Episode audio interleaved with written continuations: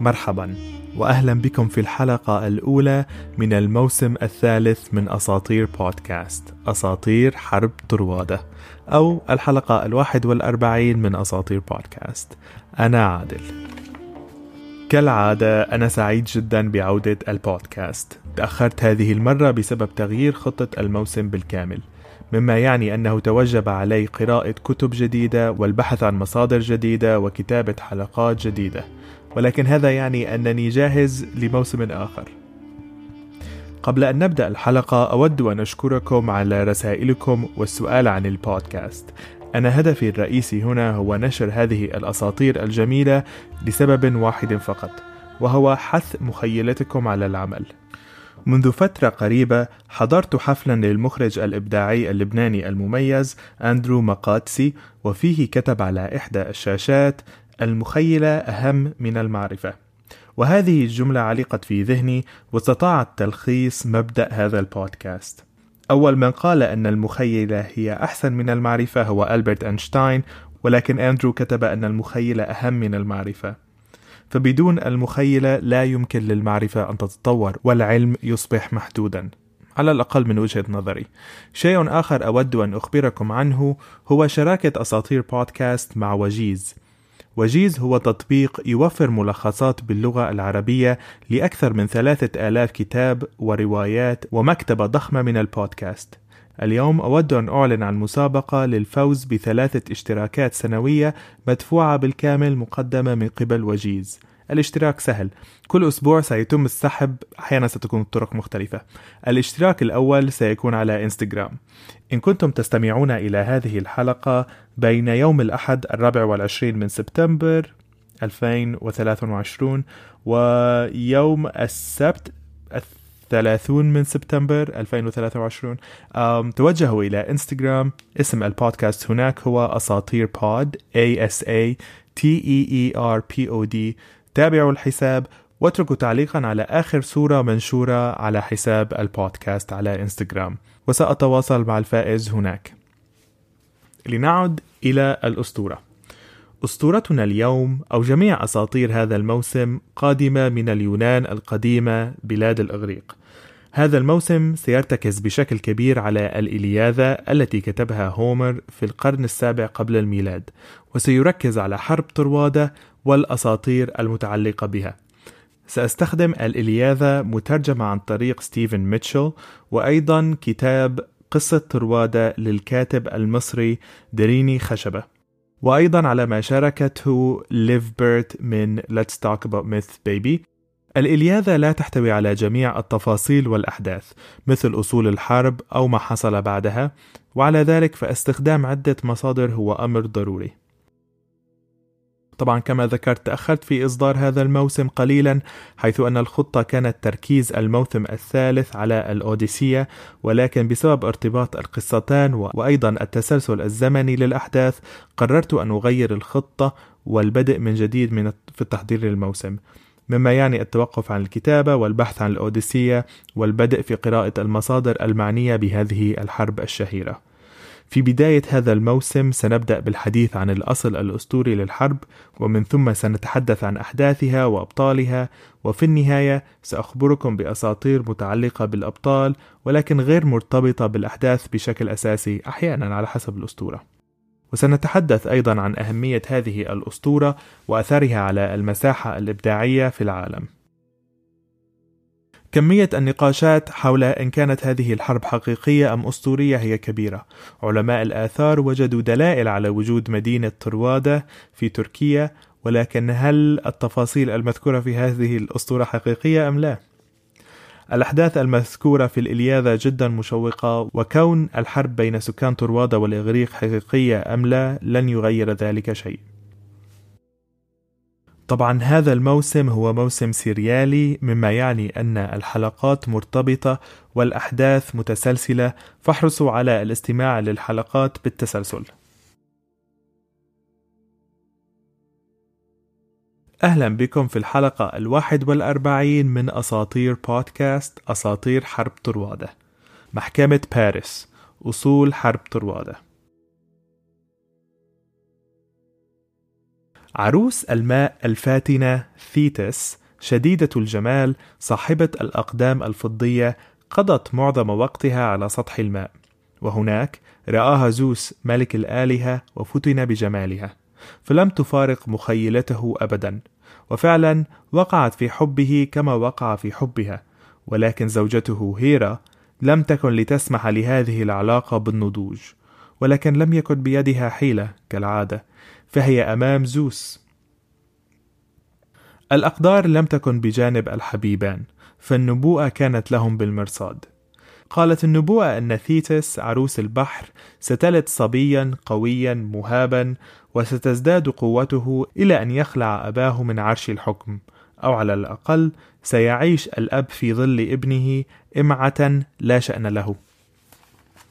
طبعا من المستحيل أن يرضى زوس بهذا المصير خصوصا أنه كان قد عاشه سابقا. عندما رمى أباه من على عرشه وأخبرتكم بتلك الأسطورة في الحلقة الثانية والعشرين.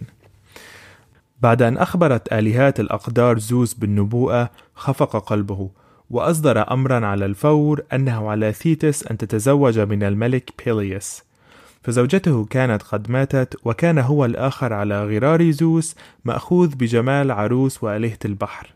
رفضت ثيتس هذا الزواج من أساسه فبنهاية المطاف هي آلهة وبيليس بشري وليس في قلبها أي حب تجاهه. عند عودتها إلى غرفتها المرصعة باللؤلؤ طبعا هذا هذا التفصيل عن غرفة ثيتس هو من آه، دريني خشبة الذي أضاف الكثير لترجمته أظن. طبعا مديح هذا باتجاهه. تفجرت عيناها بالبكاء من حزنها. طبعا علم زوس بما تشعر فجاء إلى عندها وطيب خاطرها إلى أن قبلت بالزواج. بعض الروايات تقول أنها قبلت بالزواج لأن لا أحد يستطيع أن يرفض لزوس طلب. في نهاية حديثها مع زوس قالت له أنها موافقة على شرط هو أن تحضر جميع الآلهة هذا العرس وأن يعزف أبولو الموسيقى فيه. وافق زوس وحضر جميع الأولمبيين هذا العرس الفاخر. عزف أبولو ووجد زوس وأثينا وهيرا وكان عرسا ضخما. حضروا وأحضروا معهم الهدايا. كايرون السنتار أعطى بيليوس قطعة من الخشب لكي يصنع منها رمحا. عندما رأت أثينا قطعة الخشب استخدمت قواها ومهاراتها الإلهية وحولته إلى رمح. أما هفستس إله الحديد فصنع للرمح رأسا حادا لا تفوقها شفرة. دايونايسيس أهدى العروسان قناني النبيذ وآلهة أخرى أهدت العريس درعا لامعا. وبذلك كان النبيذ هو الهدية الوحيدة للعروس أما باقي الهدايا ذهبت للعريس جمعاء. كان العرس جميلا وحضره الجميع. فالجميع تلقى الدعوة ما عدا آلهة النزاع إيريس ولسبب واضح فحيثما حلت حل النزاع. ولكن عدم تلقيها للدعوة لن يردعها. بالتأكيد لا. حضرت وانذهل الحشد لرؤيتها. كان الشر قد ملأ وجهها وعلى صدرها كان هنالك عقربان يقطر من ذيلهما السم. عند دخولها للحفل صمت الجميع. وباتت أعينهم تلاحقها فالجميع يعلم أنها غير مدعوة. مشت بين الآلهة إلى أن وصلت إلى عند طاولة مليئة بأثمن الكنوز. أخرجت من طيات ثوبها تفاحة كبيرة ذهبية ووضعتها على الطاولة كهدية للعروسان. بعدها التفتت وخرجت دون أن تقول أي كلمة ولا حتى مبروك. عندما عاد الرشد إلى الحضور لاحظوا أن على التفاحة نقش يقول كاليستي. أو للأجمل. عندما لاحظ الحضور النقش على التفاحة لم يعلم أحد من المعني. طبعا في نظري العروس ثيتس هي المعنية ولكن هيرا وأثينا وأفروديتي كانوا من بين الحضور وكل واحدة فيهن اعتقدت أنها الأحق بالتفاحة فهي الأجمل. ها أنا أخبركم من الآن أية هدايا سنتلقى في يوم عرسي هي لي وللعروس فقط.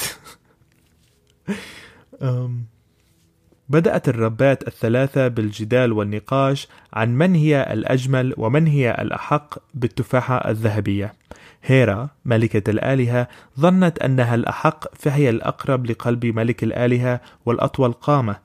أما أثينا قالت أنها الأحق لأنها تمتلك جمال الحكمة وأبهة الموعظة الحسنة وجلال الرأي السديد أفروديتي لم ترى سببا للنقاش فهي ربة الفتنة والجمال والتفاحة للأجمل فمن أجمل منها؟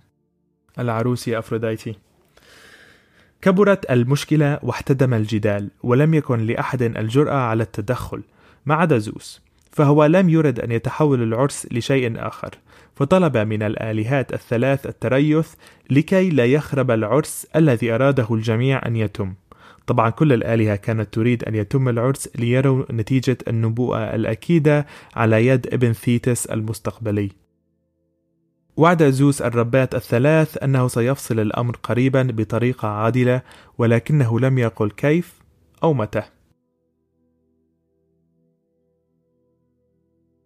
في مكان آخر على هذه الأرض كانت حكبة ملكة طروادة تضع مولودها من الملك بريم.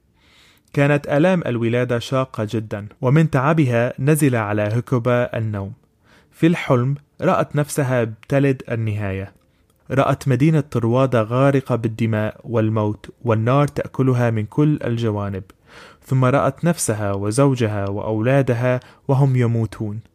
عندما استفاقت وضعت صبيا صحيحا جميلا واسمته ألكسندر. جمال الطفل لم ينسها سؤم الحلم الذي كانت قد رأت قبل قليل. وبراءة وجه ألكسندر لم تكن شفيعا له. أخذوا الصبي الصغير إلى المعبد وهناك أخبرت الشيوخ عن حلمها. للأسف أكد الكاهن العراف أن هذا الصغير سيحضر الدمار والخراب إلى ديار أهله. حزن الأبوان لكنهما اتفقا على التخلص من الطفل عن طريق تركه في العراء لكي تأكله السباع أو الضباع. وفعلا قاما بذلك. ولكن الدرس الأساسي هنا أنه لا أحد يستطيع درء النبوءة فشاءت الأقدار للصبي أن يبكي من الخوف إلى أن عم صوته أرجاء الغابة وسمعته إحدى الدببة فخرجت من كهفها إلى أن وجدته. فأرضعته ودفأته ثم تركته وعادت إلى صغارها.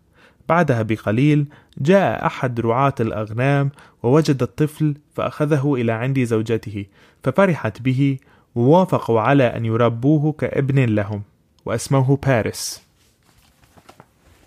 طبعا يجب علي أن أذكر أن باريس أو باريس عاصمة فرنسا لم تسمى كناية بهذا الشاب. كان باريس شابا جميلا ممشوقا يعمل برعاية الأغنام مثل أبيه. وفي أحد الأيام وبينما كان منغمسا في عمله تجلى له رسول الآلهة هيرميز. صدم الصبي. فنادرا ما يحظى كائن فاني بشرف زيارة الآلهة. ولكن هيرميز لم يكن لوحده. كان بصحبته هيرا أثينا وأفروديتي. وكانت الربات الثلاث شديدات الجمال. فرح الشاب الوسيم فقد اختاره زوس لكي يفصل بين سيدات جبل أولمبوس الثلاث عن من هي التي تستحق التفاحة الذهبية ذات نقش للأجمل فمن هي الأجمل؟ مما يعني تقريبا أنهن قضين عشرون عاما في جدال عويص منتظرين زوس أن يختار قاضيا أو لباريس أن يكبر. زوس اختار باريس لأنه وسيم وأمين وذو أصول ملكية. طبعا باريس لا يعلم من هو. شرح هيرميز المهمة لباريس. عندما انتهى من الكلام جلس الشاب على صخرة وتقدمت هيرا ملكة الآلهة أولا وكان مظهرها وتاجها وصولجانها يدلون على ذلك. عرفت عن نفسها وسردت قواها ومن ثم وعدت باريس بثروة لا تفنى وسلطان لا يبيد وقوة لا تخسر إن اختارها. ستجعله ملكا على الديار وستعطيه تاجا وعرش عظيمان تذكروا أن باريس لا يعلم أنه ألكسندر ابن هكوبا وبريم هو فقط يعلم أنه راعي أغنام وأن عرض هيرا هنا هو عرض كريم. صمت باريس والتفاحة بيده وهيرا مختالة أمامه. أوشك أن يعطيها إياها ولكن أثينا قالت له على رسلك أيها الشاب أنت أعقل من أن تنخدع بهذا العرض. أنت أعلى من أن يهيمن جسدك على عقلك. أنا سأمنحك السداد. وسأكشف لك حجاب الجهالة وسأضيء مصباح المعرفة بين يديك. كان باريس على وشك أن يضع التفاح بين يدي أثينا إلى أن تقدمت أفروديتي آلهة الجمال والحب التي تكفي غمزة منها لإذلال ألف قلب. تقدمت بابتسامتها الساحرة وهي تتبرج وتهتز وتنثني وعلى وجهها ابتسامة كالخمر. سألت باريس إن كان قلبه يعرف أي شيء عن الحب. ووعدته بأجمل نساء الكون فقالت ستكون زوجتك مثلي تغمرك بجمال لا نهائي لا حدود له قبل نظرات خدود موردة وأهداب كظلال الخلد ساق ملتفة جسد ممشوق طويل وثدي مثمر. أعطني التفاحة يا حبيبي. طبعا هذه ترجمة تريني خشبة الرائعة. وقبل أن, تنت... وقبل أن تنهي كلامها كان باريس قد وضع التفاحة في يدها مع أن عرضها كان الأضعف. ولكن هذا متوقع فهو في عمر المراهقة تقريبا. طبعا أيضا لم تتقبل أثينا وهيرا الخسارة وكتبوا عليه وعلى قومه التعاسة.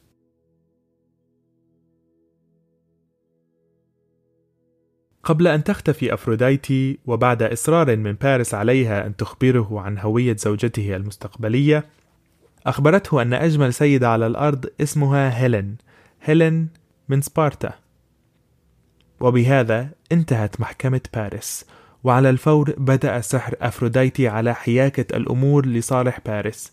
ففي البداية قام ملك طروادة الملك بريم بأمر الجنود بالبحث عن أفضل ثور في البلاد لتقديمه كأضحية للآلهة. وبعد بحث طويل وجد الجنود الثور عند باريس فهو راعي. بعد أن دفع الجنود ثمن الثور بدأوا بقيادته نحو المدينة. تبعهم باريس فقد أثاروا فضوله. تبعهم إلى أن وصلوا إلى طروادة ودخل من إحدى البوابات.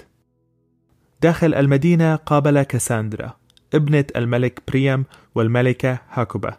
كاساندرا لم تقابل أخيها باريس قبل اليوم فالجميع كان على يقين أن باريس قد مات.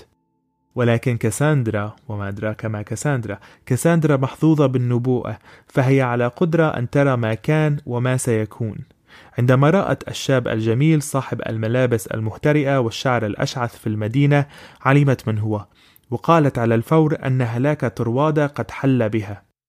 على قدر حظ كاساندرا كانت عليها لعنة من أبولو علما أنها تعرف الحقيقة وتنقل الحقيقة لا أحد يصدق ما تقول. عندما صاحت في سكان طروادة أن هلاكهم قد حل لم يعيروها أي اهتمام. طبعا سبب سبب لعنة كاساندرا هي أنها كانت إحدى راهبات أبولو العذراوات وعندما آه، أراد أبولو أن يحظى بها رفضته علما أنه إلهها لأنها كانت تريد أن تبقي على قسمها فلعنها هذه اللعنة. تابع باريس أو باريس المشي في المدينة مستمتعا بالمهرجان الذي طلب الملك الأضحية لأجله. كانت الألعاب والمنافسات الرياضية جزء من هذا المهرجان وطبعا باريس المليء بالثقة بالنفس قرر المنافسة. دخل حلبات السباق وكان على الفور محط أنظار الجميع بسبب سحر أفروديتي فكان جسده ممشوقا وعضلاته مفتولة وأشعة الشمس أعطت شعره الذهبي وبشرة وجهه ضياء لا مثيل له. فاز البطل وتغلب على أمراء طروادة هيكتور ودايفوبس الذين لم يعجبهما ذلك. في غضبه سرع دايفوبس تجاه باريس أمسك به من حوالي عنقه ومزق ثوبه. في تلك الحركة مزق أيضا الطلسم الذي كان حول عنقه. طلسم ذاته الذي ارتداه منذ أن كان طفلا. شاهد الجميع ما جرى بين الشابان وعلى رأسهم الملك والملكة. عند رؤية الطلسم علما أن باريس ما هو إلا ولدهما الذي حاولا التخلص منه ألكسندر. ولسبب ما نسيوا ما حصل وتغافلوا عن تحذيرات كاساندرا وأخذوا باريس ورحبا به في قصرهما وأعلناه أميرا في طروادة في رواية دريني خشبة تجلت أفروديتي بحلتها المهابة لباريس بعد أن أعطاها التفاحة وسألته وسألته عن ما إن كان مشتاقا لرؤية والديه ووطنه ولكن باريس لا يعلم من هما والداه وأين هو وطنه. ما عدا الراعي الذي رباه والمروج الخضراء التي يرعى بها. عندما قالت له أفروديتي أن الراعي ليس أباه أجابها الشاب لو لم تكوني أفروديتي لقتلتك. فقالت له أترى إلى جمالك البارع وجسدك الممشوق السمهري؟ أيكون هذا الخلق من نسل الرعاة الأجلاف؟ فرد عليها سخرية وهزؤ إلى ما تلذع فؤادي يا ربة الحسن والحب. وبعدها أخبرته أنه ابن الملك بريام والملكة هاكوبا وأخبرته عن رؤية هاكوبا وما حل به بسببها ثم حثته أن يذهب إلى طروادة لكي يسعد قلبي والداه. تابعت وقالت أنه بعد أن يصبح أميرا عليه أن يطلب أسطولا كبيرا لكي يبحر به إلى بلاد الأغريق إلى سبارتا لكي يحظى بهيلين الإسبارتية ذات الجمال الأخاذ أحلى نساء الكون التي وعدته بها ربة الحسن ودع باريس الهضاب والسهل وبدأ بالاتجاه نحو طروادة. في طريقه تراءت له كل الأفكار الكئيبة فكيف لوالديه أن يضحيا به للسباع بسبب رؤية؟ عند دخوله إلى طروادة عرفته الملكة هاكوبا على الفور لشدة شبهه بالأمير هكتور وأمسكته واحتضنته وكذلك فعل الملك. ولكن كاساندرا كانت مذهولة فقد راودتها الرؤيا فقالت أبي لتحذر من هذا الأخ ولتتذكر نبوءة الكهنة في معبد أبولو. ابنك يجر الخراب على مملكتك وسيعرض شعبك للدمار وسينشر الموت في بيوت رعاياك. ولكن كالعادة سخر منها الجميع وتجاهلوها. خلع باريس الصوف الخشن ولبس الحرير والسندس. ترك الأكواخ والكهوف وعاش في قصر باذخ حوله الخدم تطفو بأقداح النبيذ والصحون المليئة بالأكل. لا ينقصه شيء إلا أجمل فتاة في العالم تلك الجميلة التي وعدته بها أفروديتي.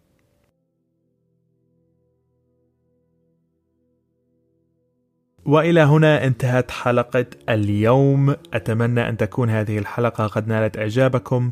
لا تنسوا المسابقة على إنستغرام. اسم البودكاست هو أساطير بود A S A T E E R P O D في كل مكان.